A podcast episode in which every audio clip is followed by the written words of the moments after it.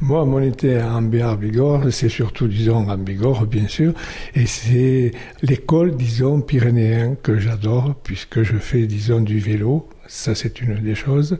J'ai fait beaucoup de sport, du vélo et puis du golf, bien sûr, puisque c'est l'âge venant, on s'est un peu dirigé, disons, vers un, sport un peu plus calme, disons, que le vélo. Mais je suis toujours, disons, un adepte, disons, de, de la montagne.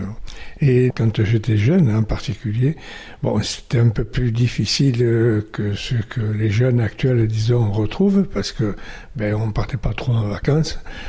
Et les premières vacances que nous avons faites, euh, j'avais déjà 14 ans pratiquement, et c'était, disons, à Cabreton. Et ça, je m'en rappelle bien sûr parce que c'est quelque chose d'exceptionnel. Aller voir, disons, l'océan, ça reste, ça marque, disons, euh, pour nous, c'était quelque chose de très important.